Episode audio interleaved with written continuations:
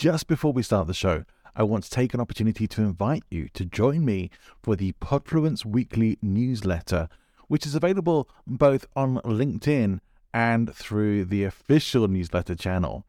Now, if you are on LinkedIn and it's easier for you to follow there, then please just click on the link in the show notes, which will take you straight to Podfluence on LinkedIn, where you can subscribe for free and get weekly updates on Podfluence articles as well as episodes.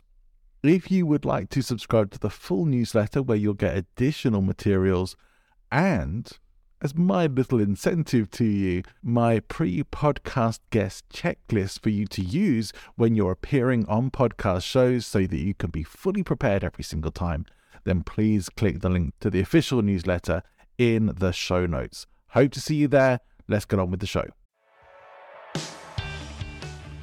Welcome to the Loki Podcast with John Ball from Present Influence.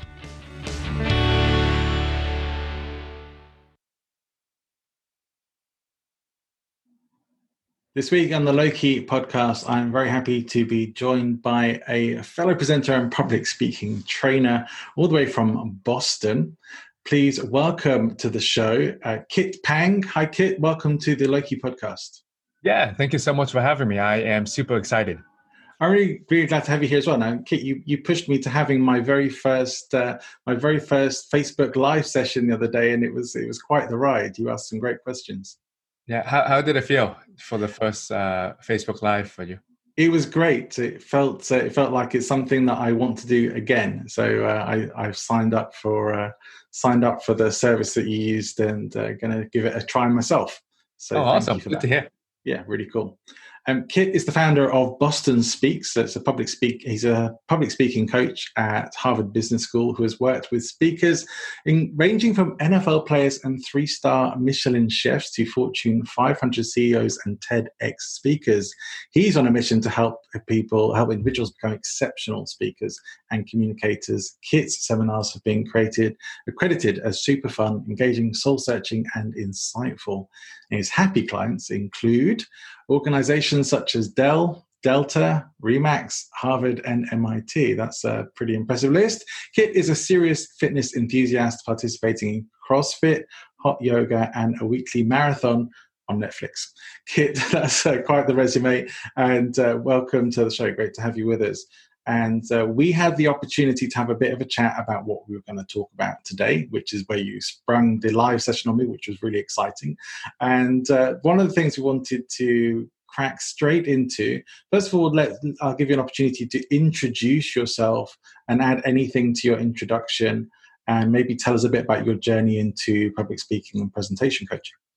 Oh yeah, I think one of the most exciting things I, I, I like to talk about when people read my bio is the last part. The Netflix show I'm currently watching is Vampire Diaries. So if anyone is watching that, uh, we can always talk about it. But other than that, I usually like to get uh, very personal. Mm-hmm. I I used to actually be uh, something that's not on the bio. I actually used to be a hip hop street performer. And I used to street perform out in downtown Boston, that did hip hop dancing for a while. And when I first began my public speaking journey, I was actually a little bit afraid to talk about hip hop dancing in front of a, a, professional crowd because I didn't know how to use my story of hip hop dancing. But one day I said, hey, I'm just going to try it.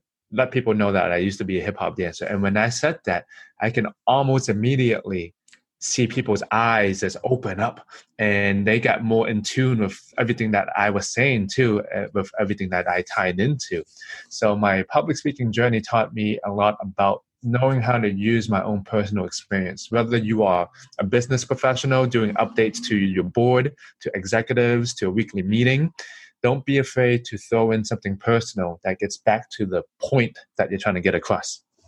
Yeah, I like it. I not that long ago, I think probably last autumn, met a guy from my business network who uh, he introduces himself as being a failed rock star. And I, and I really loved that. It really grabs the attention, and I can imagine the uh, hip hop dancer stuff would certainly do the same as well. So having something like that, great. Talk about yourself and talk about something that's interesting that people might even have questions about, and undoubtedly will. So your path uh, led you to becoming a public speaker and trainer. How long have you been doing that for, and what have been perhaps some of the highs and lows for you? I've been doing that for three years, but actually, John, I want to get into this a little bit later. I want to, mm. to ask you, what's one thing that you don't think your audience knows about you? But maybe think about that as I, uh, I'm okay, interested too. Uh, I, I, have been doing it for three years, and I think one of the best thing that helped me, propelled me as a speaker trainer, there, it was something that I picked up a long time ago. Uh, I think a lot of people feel the imposter syndrome. It's like, oh, if you're not the the, the best expert in the world, how can you help someone? Uh, and then I forgot where, where I heard this. A fifth grader is an expert to the third grader. And sometimes even a college student, you're too far away removed to really help the people that you really try to help. So uh, as a speaker trainer, I always just try to be a few steps ahead of the person that I'm trying to help, not be too far away because I won't be able to connect anymore mm. in their world. Yeah, yeah. Interesting. Good. Well, I, I, had a quick think about what don't my audience know about me, and not all my audience know that I was a flight attendant for, for twelve oh. years. Oh. And uh, and not all my audience know. In fact, very few people know that I uh, I once auditioned for the the Apprentice in the UK, not the Trump one, the Sir Alan yeah. Sugar one. I didn't get in though. Oh, got it. How was the experience though? It was really interesting. It was really interesting to see behind the scenes and very much got a sense of the kind of people they wanted. And, and I don't really think it was so much business headed people that they were looking for they they wanted uh, they wanted drama as far as I could tell. They wanted people who were uh, going to. Oh, it's a TV show. Yeah, maybe be a bit competitive. Yeah, they wanted uh, they wanted TV entertainment, and and I think maybe I'm a bit too mild mannered for all that kind of thing. uh, different TV shows look for different stuff, I guess. Yeah, but I, I, thoroughly enjoyed the experience, and I met some really cool people at the, at the audition as well. So I highly recommend just going for that stuff, even if you don't want to do it. It's uh, great experiences. Yeah, yeah, that's awesome. yeah. okay, cool. Um, one thing then we, we discussed uh, that we wanted to bring up today on, on our chat was about influence and persuasion, and that you have some interesting takes and, and ideas about that as well. So let's let's get into that a bit about what influence means to you and what are the perhaps tools of influence that you most recommend to people or teach in your own coaching practice. I first want to ask the question of actually to you and to your audience, and I, I want to hear your response as well. What do you think is the difference between persuasion and influence? I tend to think that influence is more of a, a guiding. It's maybe gentle. Persuasion I see is perhaps being a bit more uh, forceful, and uh, so persuasion perhaps more pushing someone towards something, and influence is more pulling something pulling someone towards something. That's maybe how I would define it. I'm not sure if that's an accurate uh, description. How about you? Yeah, I don't see persuasion as being pushy. I think uh, this this is the difference. I'll explain it a few different ways. Let's say your family member. This is over Christmas or something, or when you see your family member, and they said, "Hey, John, I just got the newest iPhone, iPhone 11 do you want my iPhone 7? Because I, I don't need it anymore. I have a new iPhone. Why would I need my old iPhone? And, and in case, and you, and you might just want the iPhone 7. You might, you might say, hey, I mean, yeah, I mean, if they got the new iPhone 11, why would they need the iPhone 7? And you might want to take it, right? Versus a stranger comes up to you and says, John, I have the iPhone 11. I don't need my iPhone 7 anymore. Do you want my iPhone 7? Then you'll start thinking, well, what, what does the stranger want? Why, why do they want to give me that iPhone 7? Right?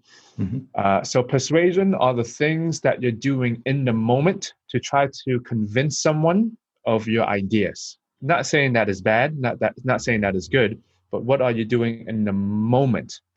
Influence, just like that example of family member and stranger, if someone has influence over you, it is you you trust them, you respect them, and over time this is why people have no buyer's remorse because after you buy something from someone you trust, you're saying, "Yeah, I'll buy from them again because I like their branding so much. They have that influence over you. Uh, it's so good that it's not a it's not a pushy thing. Some people who are great persuaders, they might push you to buy something, but afterwards, you might you might think about it twice and be like, "Hmm, they did really good persuading me, but now I kind of feel icky about it. So mm. uh, other people also describe it this way. I forgot where I heard this from, but they said uh, like playing the piano. While you're playing the piano, that's persuasion. But the 10 years you took learning how to play the piano, that's influence. Mm. So influence is kind of a, a, way of being. It's how you're living. Is your brand. Uh, action speaks louder than words. It's it's that. While persuasion is in the moment. What are we doing with our body language? The things that we're saying. But again, influence is the bigger thing. Persuasion is what's happening right. in the moment. I would maybe see that as being influence there as being the context and persuasion as being the object within the context. Yeah. Does that make sense? Yeah. So uh, influence is more like the um, the environment that has been built up, such as trust, which is a big part of that. Whereas the persuasion perhaps is more the direct convincing. Yeah. Yeah. Yeah. Okay. Exactly. Exactly. Uh, and this is when we go into oh well now people will then ask well if we split out persuasion and influence how do we build influence versus how do we build persuasion, right? Now it's its own separate uh, topic. So when we talk about uh, persuasion and influence, we do have to talk about power. Why do people have power over others, right? Mm-hmm. And here are some reasons why. One is because of ranking, right? What what ranking are you in in your company? If you are the CEO, well, you're at a higher rank than someone else, right? There's the ranking, there's the status. Another one is basically, hmm, do you have the information? If you know information that other people don't know, well, you have more power over them. Let's say it's a stock stock market and you have some insider information that no one else knows. Well, you're the only person that knows right now, right? Uh, but these types of power uh, are the, you know sometimes the most common. But what we want is when we think of influencers, like the social media term, it's not the it's not the ranking. It's not that they have some special extra extra special knowledge that they try to um, sell, but it's who they are at the end of the day. Yes, we can say they are experts, but there are so many experts out there. We decide, hmm, that's the expert for me, is because of who they are as a as a person and that has influence that's way more powerful than the information alone whatever we're teaching or the status that we're trying to get across. Uh, yeah, and we're talking about yeah leadership same reason why brands want celebrity endorsements and uh, yeah. Yeah it's just the association. Or why certain people in the uh, personal development industry like to have their photo taken with every famous person they meet and uh, use it in their promotional stuff because it's the association factor even if that's the only time you've ever met. But yeah. Yeah people yeah. make but uh, but if you think about these things you know like what you're saying uh it, it it's also you know who you associate yourself with yeah. but the three things that i'm describing right like like who you are as a person the information you can say your expertise and then your ranking. If you really think about it in that order, that is one of the best orders to have. Who are you? Are you an expert? Do you have information? And then care about your, your ranking at the end of the day. Uh, but they all still evolve and help each other. Mm. How, how you can build influence over other people. Yeah. That, that's interesting. How would how would you then apply that concept to working with a client? So when we're working with clients, let's say you know we're trying to get better with our public speaking. Okay, let's say you have an audience in front of you. Now, let's say they don't like listening to you. Well, okay, even if they have a, a predetermined thought about you already, and you have a mes- message to give them, yeah, you can you can still be persuasive in the moment. But you see where I'm going back to with being influential. It's like they're gonna say, "Hmm, who is this person? Are they an expert? or do they just depend on their ranking because they're CEO? They think they can tell us what to do, right? Now they're looking at you. I mean, it's very small, but they're looking at you for a moment and be like, hmm, who is this person? Uh, so you can really think of, and I think that the, the thing that we want to dive into today is more of the persuasion side. But for people who want to build their influence, think about it like the Wizard of Oz. Uh, and here's what I mean before the Wizard of Oz, oh, he's this big character, this big scary character that no one has seen, right? He has he has a lot of credibility because it's word of mouth, but his credibility gets lost when people see that he's the Wizard of Oz is this little guy that is behind this big screen, and we're like, hey, your credibility is lost. I mean, now is your, your actions worth more than your word. So if you want to keep on building your influence, you have to think about your credibility, right? Are people, when they talk about you, is that who you are? Are you living up to your standards? And are the words that you're saying matching your actions? If you keep doing these things over and over and over again, it's actually hard not to persuade people because that because people will be like, wow, that person practices what they preach.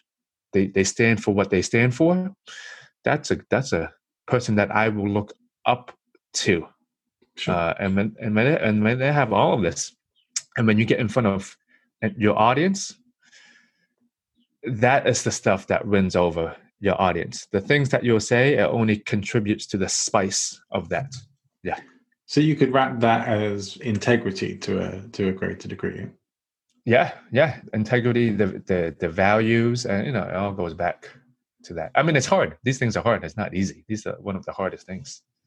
Yeah, it's interesting that uh, I found in in my own journey, and I certainly find this with other people who are with as well, that uh, you discover more of who you are the further the further you go through life. But certainly, when you start doing things like uh, public speaking, and when you start talking about yourself more, um, you uh, have to have a certain level level of vulnerability and yeah. you can't just get up there and play a character. You know i've done acting i've done drama in in the past. That was part of my university degree and it was great fun. But it's very different getting on a stage as a character or as a musical performer to getting up on a stage as yourself which uh, which requires a, a, level of vulnerability. Otherwise it's just uh, it is just an acting performance without that. Yeah.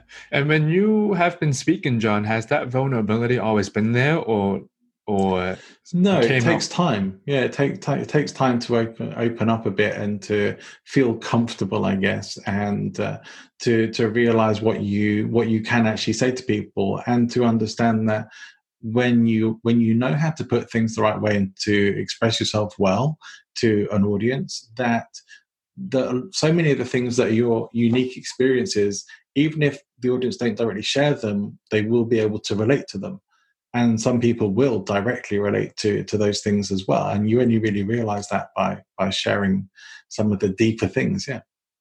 Yeah yeah yeah.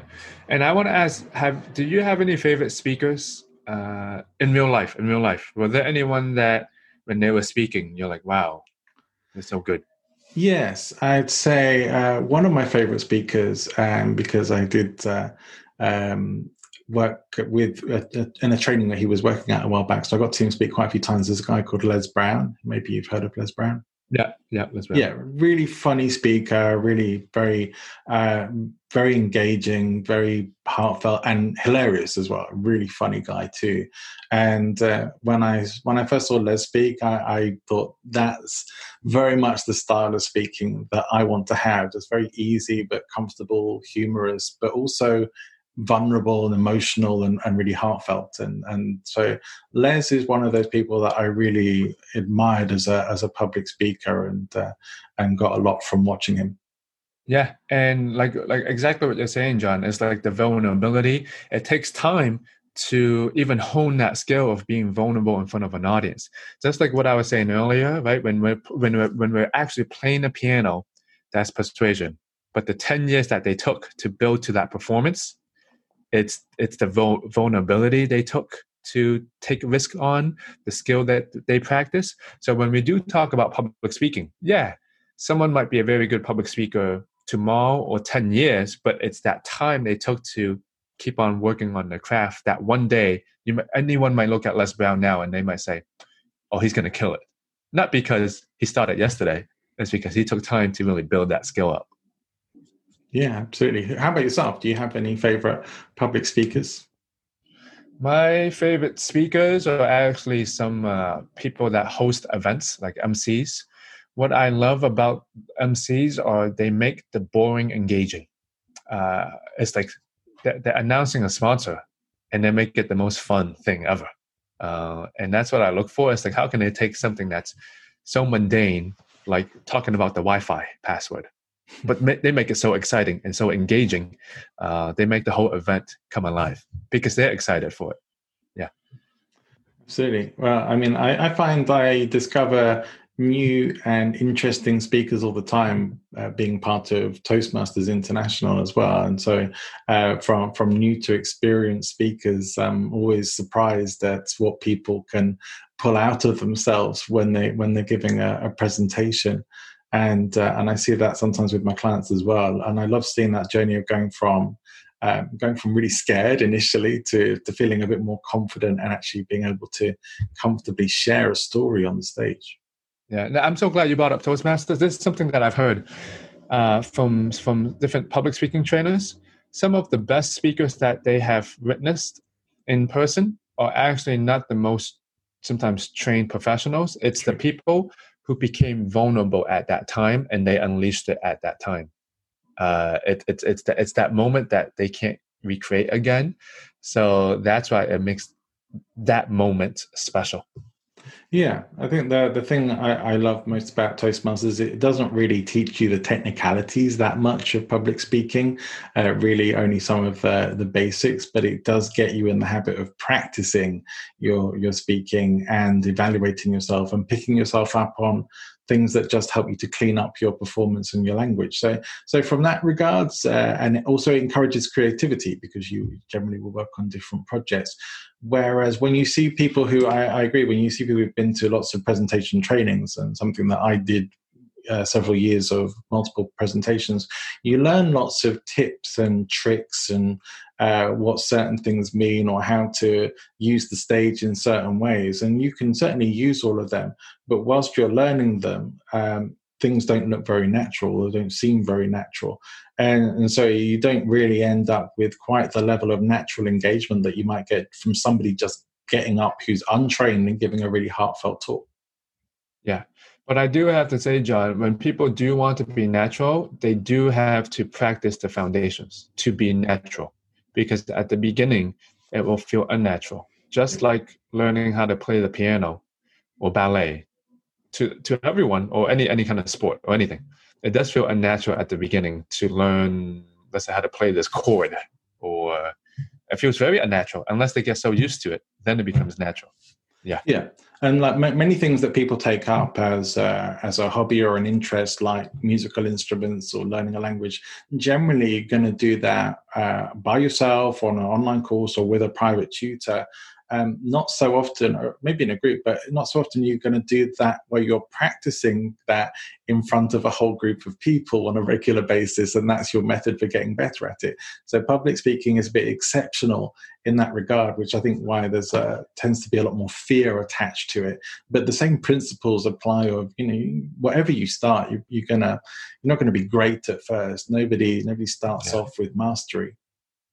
Yeah, yeah. No one starts off with. I, uh, there's a quote that I've heard: "A master has failed more times than the beginner has even tried."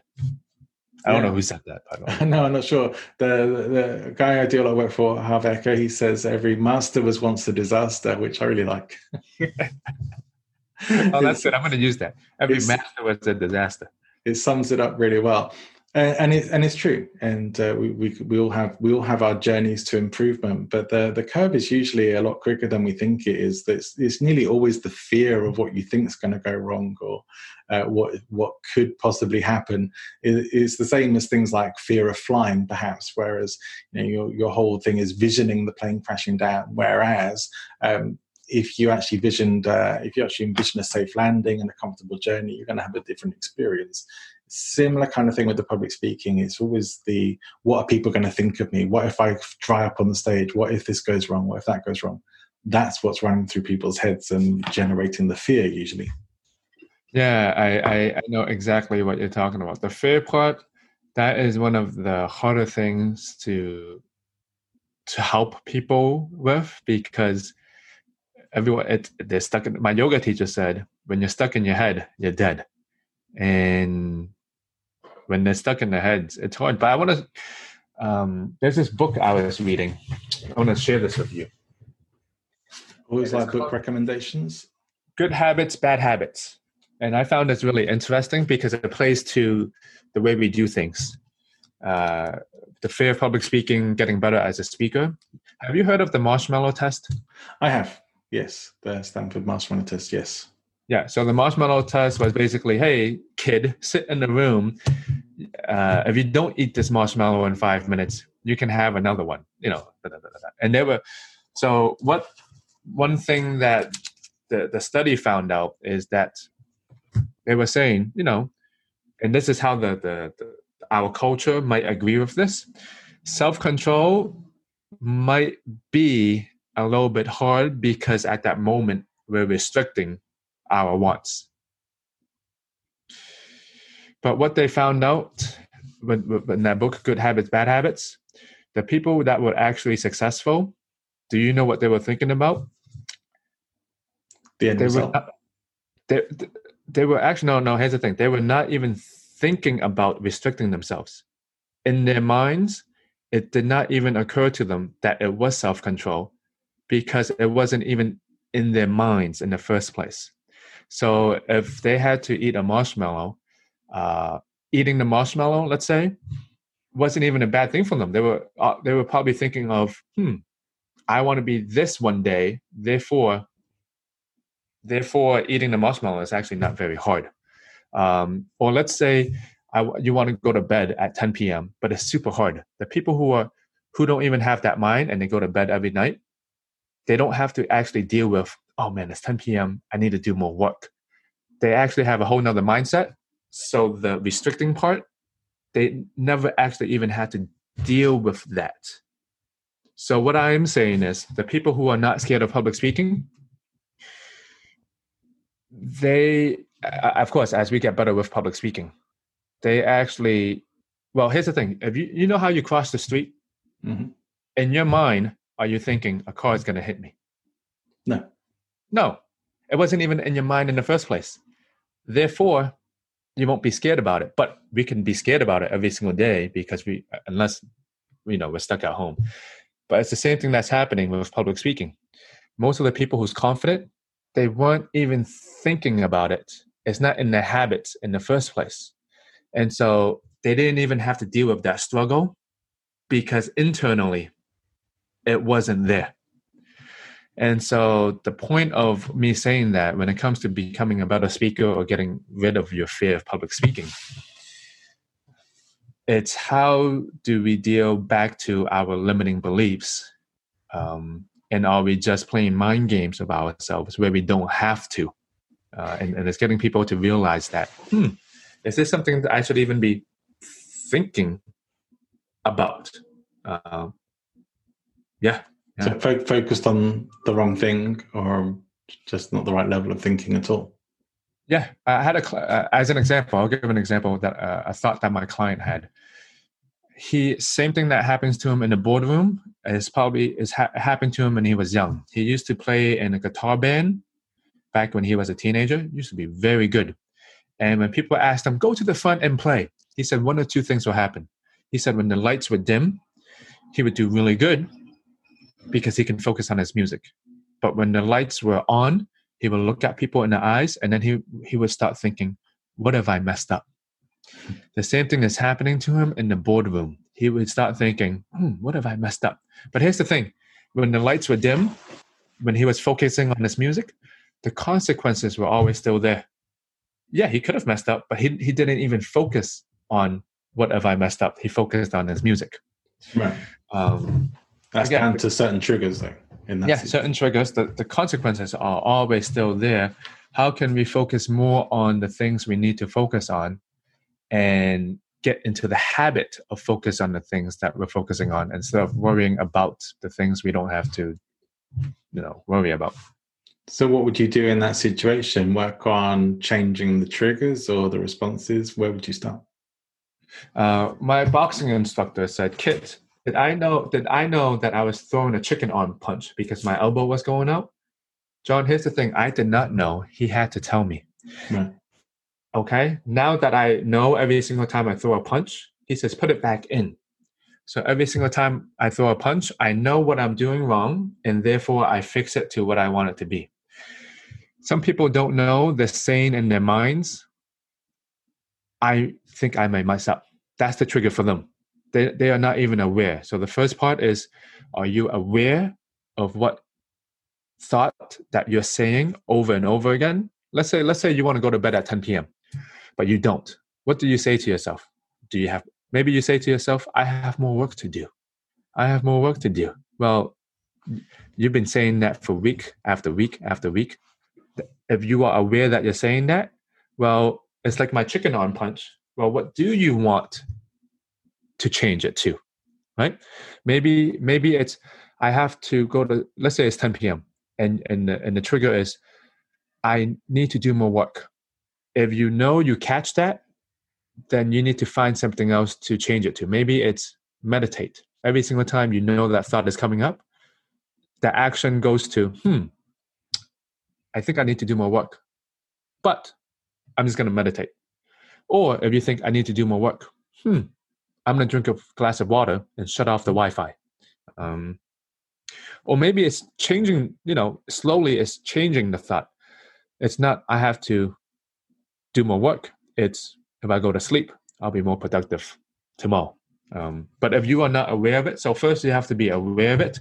Second, you have to know what you want to change it to. It's actually very easy. Yeah. Just, are you aware of it? What do you want to change it to?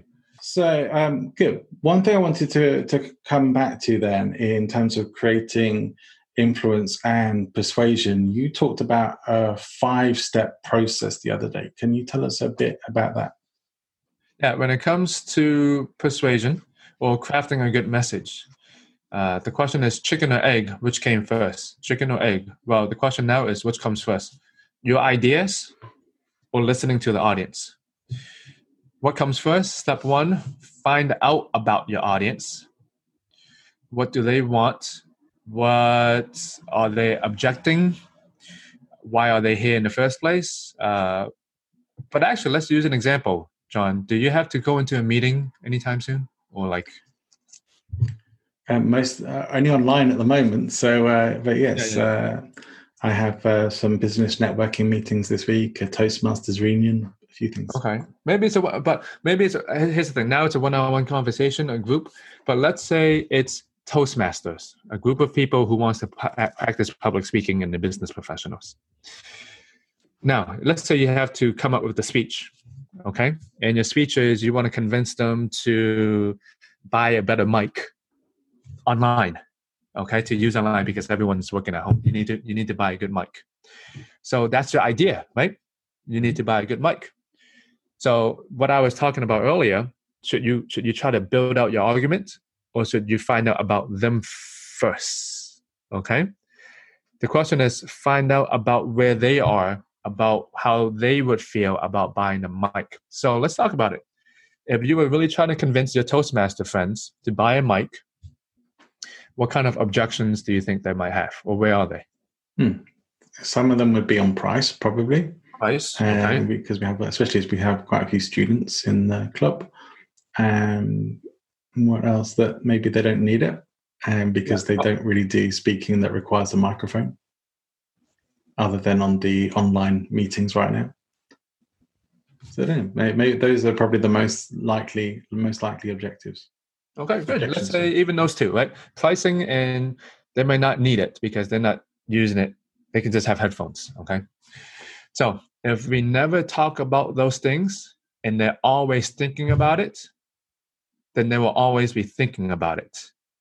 It's kind of me saying to my parents, Hey, dad, you need to eat organic food because organic food is so healthy. If I keep on talking about how healthy it is, but all he cares about is, well, son, how do we know it's really organic food that's going into the stores? They can all lie about that. It could be they just put the label on it. How do we know it's actually organic? Okay. Now that if, if that's what he cares about, and I all I keep talking about is super healthy, super healthy, but I never address his points. At the end of the day, he won't even be listening to me. So even if you start out with, hmm, Toastmaster friends, I know that we're all working at home and getting a mic for you, maybe you don't even use it that much because you're not on it 24 7, right? Now, if you're, if you're directly talking to them, that's why their ears will perk up. So if you know a lot more about them, therefore, step one goes into step two. Now you can brainstorm and have a lot more ideas, right? Even if you know, okay, pricing is one for them, they might not use it a lot. You know how many more answers and content that you'll have before you even started digging? Okay. So listen to them, try to find out as much as I can. You know, what are the objections? Why are they here? Um, what do they want out from this meeting? What would make them happy after this meeting? Then you can brainstorm. Second step what are the main ideas you want to get across? Less than five. Okay? Less than five. Uh, the, the, the less, the better. Mm. Um, it's kind of like a grocery list if you have a, t- a list of 10 things, you're going to forget. Um, if you have one main point, one main, main point to get across, that's the best, but less than five. Um, so let's say, uh, again, the points are so easy, it should be less than two sentences. The main, these are the main ideas, okay? So that means after they leave the Toastmaster speech, they want to get a mic I'll use a different example iPhone. Okay. iPhone is the best phone because it looks good. Uh, there's no there's no extra buttons, and everyone else is using it. Okay, boom.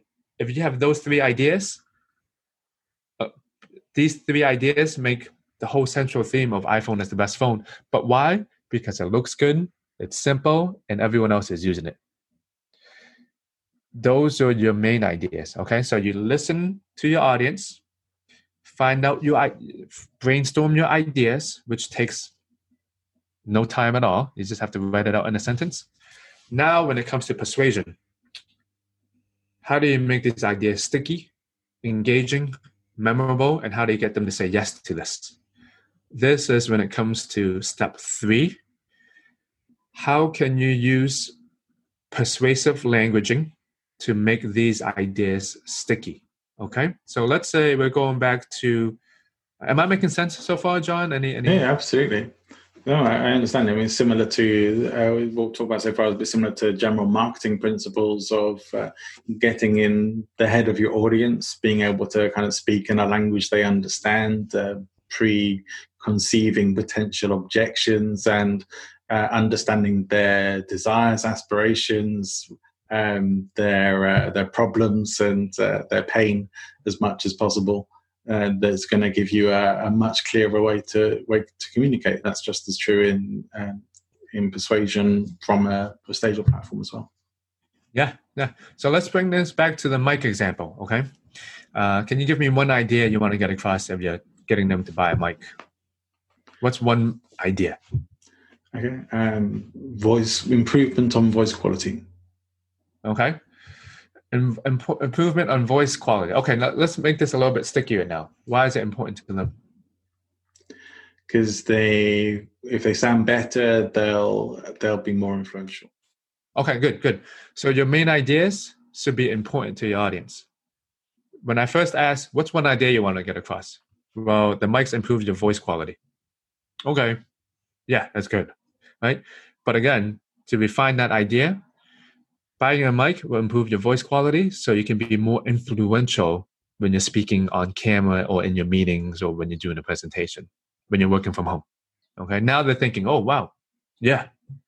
When you when you make it important, your ideas again should be important to your audience, not important to you, but to your audience. So just by saying that is actually not sticky enough, right? Buying a mic will help you become more influential to your, your, your future meetings. The question now is you have an idea. How do you get people to accept this idea? This is where it goes down to, I mean, this is basically basic argument. How can you use data? How can you use stories? How can you use similes? How can you use contrast? How can you use, um, uh, how can you motivate them and share a, a testimonial? Okay all of these things are built on the idea. Most of the time, you just share stories or testimonials or experiences just to share them. But if you have no idea to back that up on, it won't be memorable. Okay. So, John, can I ask you to share an experience? Here's a contrast, okay? Someone who doesn't have a mic and someone who has a mic. Sure. Do you have an experience of someone who doesn't have a mic and someone that has a mic that helps people improve their voice quality and become more influential? Yeah, sure. So, I mean, the, online Toastmasters meetings would probably be a good example. In fact, we just had a, a competition meeting uh, the weekend for my, my club or my, my district. And um, some of the people had really bad audio because maybe they didn't have, uh, I think they were just using their inbuilt microphones. And, and some people had much better microphone quality because they purchased uh, a better microphone. Some yeah. of them could be heard, some of them couldn't be heard very well. Some of them sounded really crystal clear, and some people sounded very distorted. Yeah, boom. That's it, right? What you did was you had an idea and you used an example to try to make the idea sticky at the end of the day, right? So now is, hmm, if you're really trying to persuade someone, will that and will that be enough to do it? That's what we're talking about can we actually get people to buy a microphone only with that? Depending on where the audience is, right? Now, if you if you really think of the question why and how, do we need to use more? Do we need to use other tactics? Now we're down to the tactics. Maybe you can then, after you said that, you can then ask everyone, what what's how do you what what do you think about having a mic right now? Do you think it's important in your life? You know, once they give you more answers or questions, you will have more answers yourself. Yeah. Well, right now they might think it's important because everyone's seeing stuff online, right? Yeah, right now. So when we're talking about persuasion, I just want to back this up. First, we're saying, if we're using this as a mic example, that they want to be influential or successful. Okay, we're already thinking that, but is that true? We don't know. Okay, the audience is saying they want to be more influential. So therefore, that we know this about them. So listen to your audience. What's the main ideas we want to get across?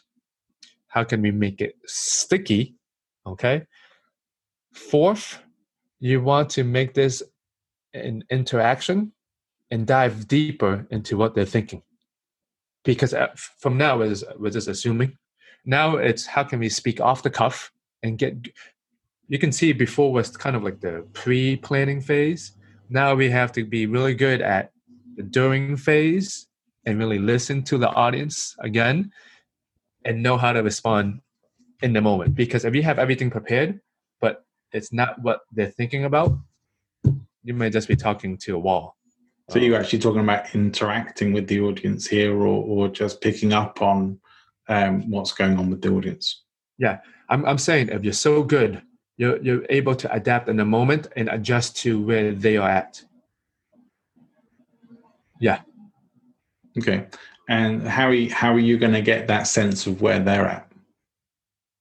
You can ask you can ask questions. You can uh, get them to raise their hands. You can you can see if they're nodding or not. If, if they are looking at you really closely. If they're all engaged, that might say something. If they're looking at their phones. If I'm going to say this, if everyone butts are hurting, don't keep on going with your presentation. Stop. Some some presenters they know everyone's butts are hurting, but they keep going on. Why? Because they have something prepared and they don't want to go off course. They have to be able to because if you feel like your butt is hurting, everyone's butts are hurting from sitting too long. Yeah. Yeah. Well, one useful thing that I, I always remember from my early days in presentation skills training was uh, that you do have to have some kind of state change on a regular basis. Doesn't always need to be massive, but it does need to be probably about every seven or eight minutes. Otherwise, people start to drift off in a long presentation. Uh, in Toastmasters, that's not so much of an issue because most of the presentations are only about seven minutes at tops. But uh, but yeah, in, in a longer press talk presentation, um, it could be that you, and partway through, you get people to stand up and have a stretch. Uh, and I, have done that before in uh, in bigger presentations, and it's amazing how many people don't do it. But people always feel better when, when you do it, and and you can actually get a bit more engagement then, and then bring them back to it, and the whole energy changes and. Uh, engagement stays up. So there's there's stuff you can do that can um, get them back, if, especially if you see that they're switching to uh, looking at the mobile phones or uh, not really paying uh, attention or engaging.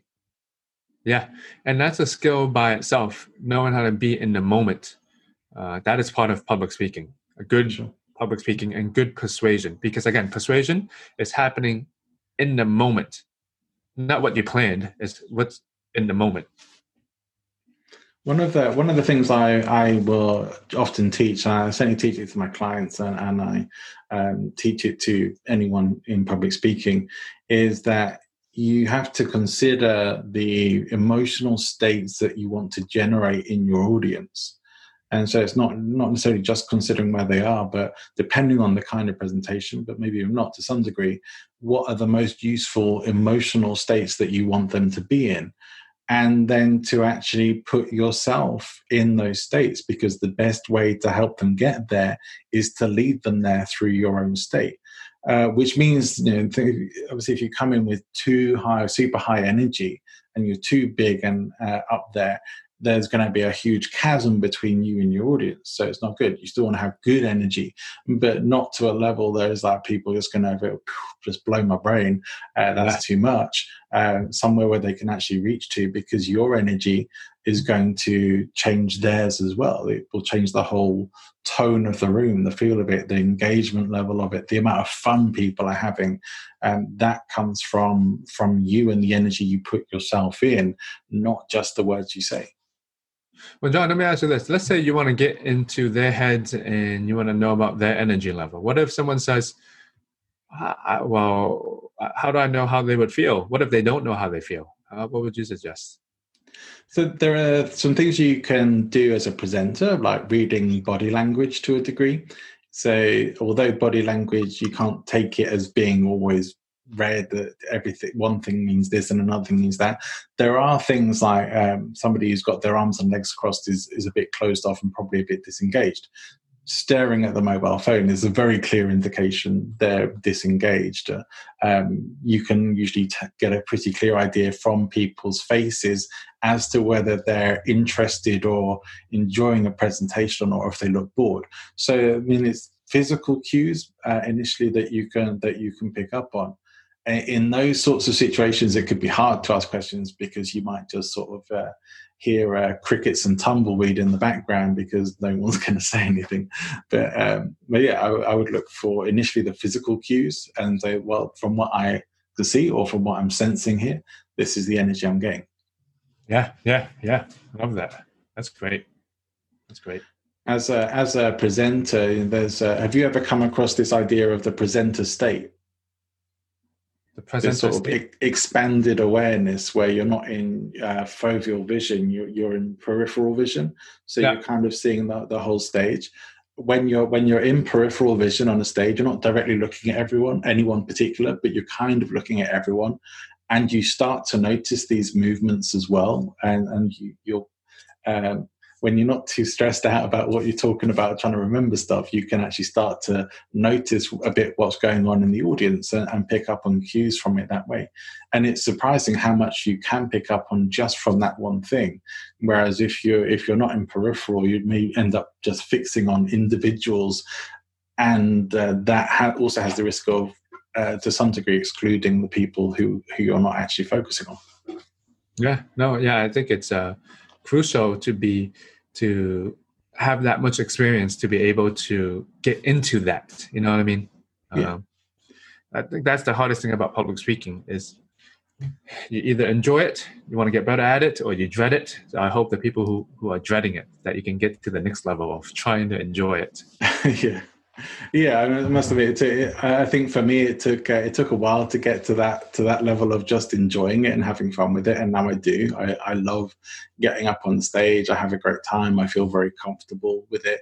There are still some times when I'm giving a talk or presentation where I get a little bit of butterflies, but I know how to channel that into my uh, performance energy now, and uh, yeah, it's all a bit different.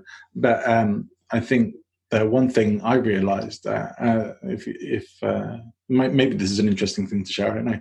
Um, when I did my very first Toastmasters competition, and uh, I, I, was really ready for it, and thought I had a great talk and uh, I easily won my club level and I was really excited to go through to the to the next level and uh, the the competition and, and the next level was was a, I was a bit more well matched and uh, so it was a bit more serious and but I still expected to win and then I didn't and it was really really disappointing oh. and it got me to go and uh, take a look. You know, I, am one of those people. I like to. I'll pour over things and analyze the heck out of it.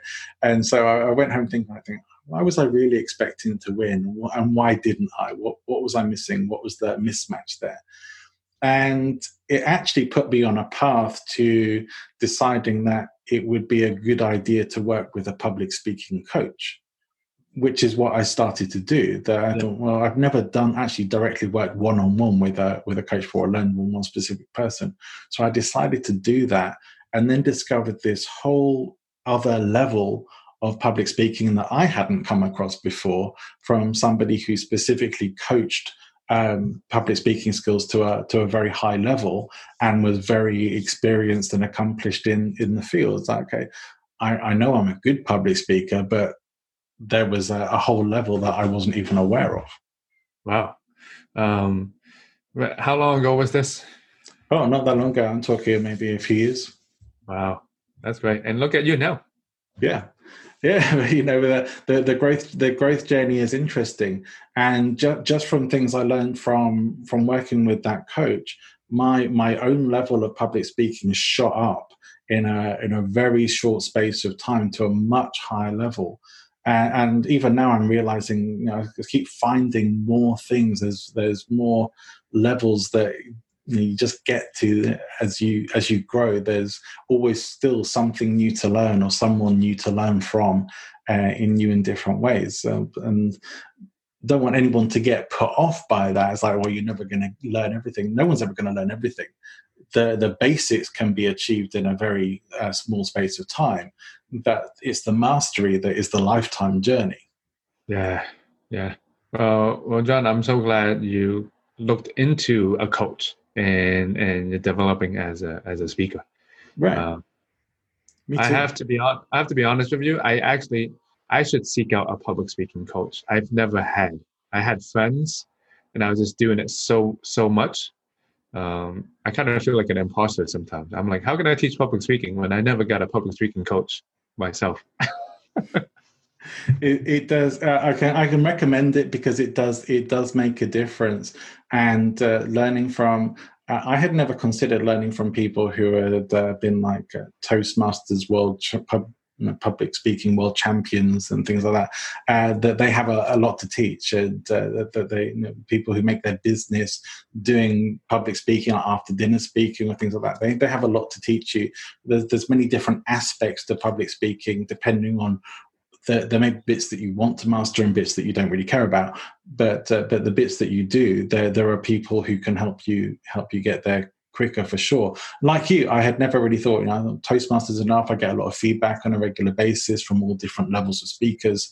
Um, but actually working one on one with the coach and getting specific feedback, guidance, uh, instruction on the things that make a, a, bigger difference. That was one of the things that inspired me to move my own coaching much more into working with mm. public speaking and presentation skills and influence and persuasion, the things that I'm passionate about, and the reason for starting this podcast. I mean, this podcast, as some listeners uh, will know, those uh, started off from a Toastmasters project and has just kind of uh, blossomed from there. Oh wow, that's that's so great to hear. Yeah, yeah. So I, I highly recommend it. So uh, let's uh, let's come back to. Uh, were we still were we still working through your your process? Was there still some more we didn't get to there? Yeah, I would say after this we can wrap up the the podcast, dude. Basically, sure. the last step is to um, it's a small reflection process. Uh, usually, people don't reflect, and it's the reflection process that makes everything better. Just like a product, people have to reflect on how the product is, not just build the product and then keep on building it. So a quick reflection process that I give for every event that you go to, give yourself a number, one to 10, 10 being the best. And then write, if you gave yourself a six, why did you give yourself a six? So if you do this for every event throughout the month or year, well, you better be getting higher and higher numbers. That's it. You'll give yourself a lot of answers. Like maybe after a conversation, I'm giving myself a 5.5 or 5 because I've got to ask questions. Whatever. So you can just use that and then again give yourself higher numbers. But why would you get to a higher number? I, I really like that. I like the principle of self-evaluation. You know, I use uh, a productivity journal every day and every week, and I rate myself each day on uh, on, on, my level of uh, how I feel about what I've achieved, and have those daily reviews. Uh, and doing it with something as specific as this, yeah, give give yourself some regular check-ins, not just what other people feed you back, but how you felt about it and what you think. Great, yeah. I love it. Yeah, yeah, yeah. Very nice. Yeah, it's been a real pleasure chatting with you today, and I'm sure there's so many more things we could talk about. But of course, uh, time does limit us somewhat. But it has been fascinating. I've really enjoyed the conversation. I hope you have too. Yeah, John, I just want to say thank you and uh, to your audience too. But thank you for having me. Some of my audience are going to want to know how they can find out more about you and how to get in touch with you. So could you share that with them? And maybe one final thought that you'd like to leave everyone with. Yeah, I would say one final thought is uh, keep on listening to your podcast, John, because you're giving some good content out. Uh, when it comes to more effective speaking, it's kind of like riding a bicycle. Don't read too much about. I, I, this is the opposite of what the things we're doing, but don't read too much about public speaking. Don't listen to too many things. You just have to find opportunities. Get on the bike, go ride the bike, learn how to fall, get back up again, discover your own way, then of course listen to a few podcasts along John's podcast along the way, but don't go overwhelming on too much information. That's going to drown you out. Um, if you, you, would love to connect, um, connect with me on LinkedIn. I really do hope that we connect on LinkedIn. I'm really big there. You can also go to bostonspeaks.com. Uh, Great. Well, we'll put all the links for how to connect with you into the description so people can find them there. Kit, just want to say thank you so much. I love the uh, call to action. Just go and do it. Don't spend all your time thinking about it get started and then work on it as you go. That's a much better philosophy for moving things forward. I love it. Thank you so much for your time today. Your information's been great. I've really enjoyed the conversation. Let's wrap things up there, but thank you. thank you, John. Thanks for tuning in. If you enjoyed the podcast, please make sure you like and subscribe to stay updated for future episodes. If you think you'd make a great guest on the Loki podcast, or you know someone who would, or you have any feedback that might help us to improve the show in the future, please email me directly, john at presentinfluence.com, or visit the Present Influence website or our LinkedIn, Facebook, or Twitter accounts. We look forward to hearing from you and connecting with you there and seeing you again on a future episode of the Loki Podcast.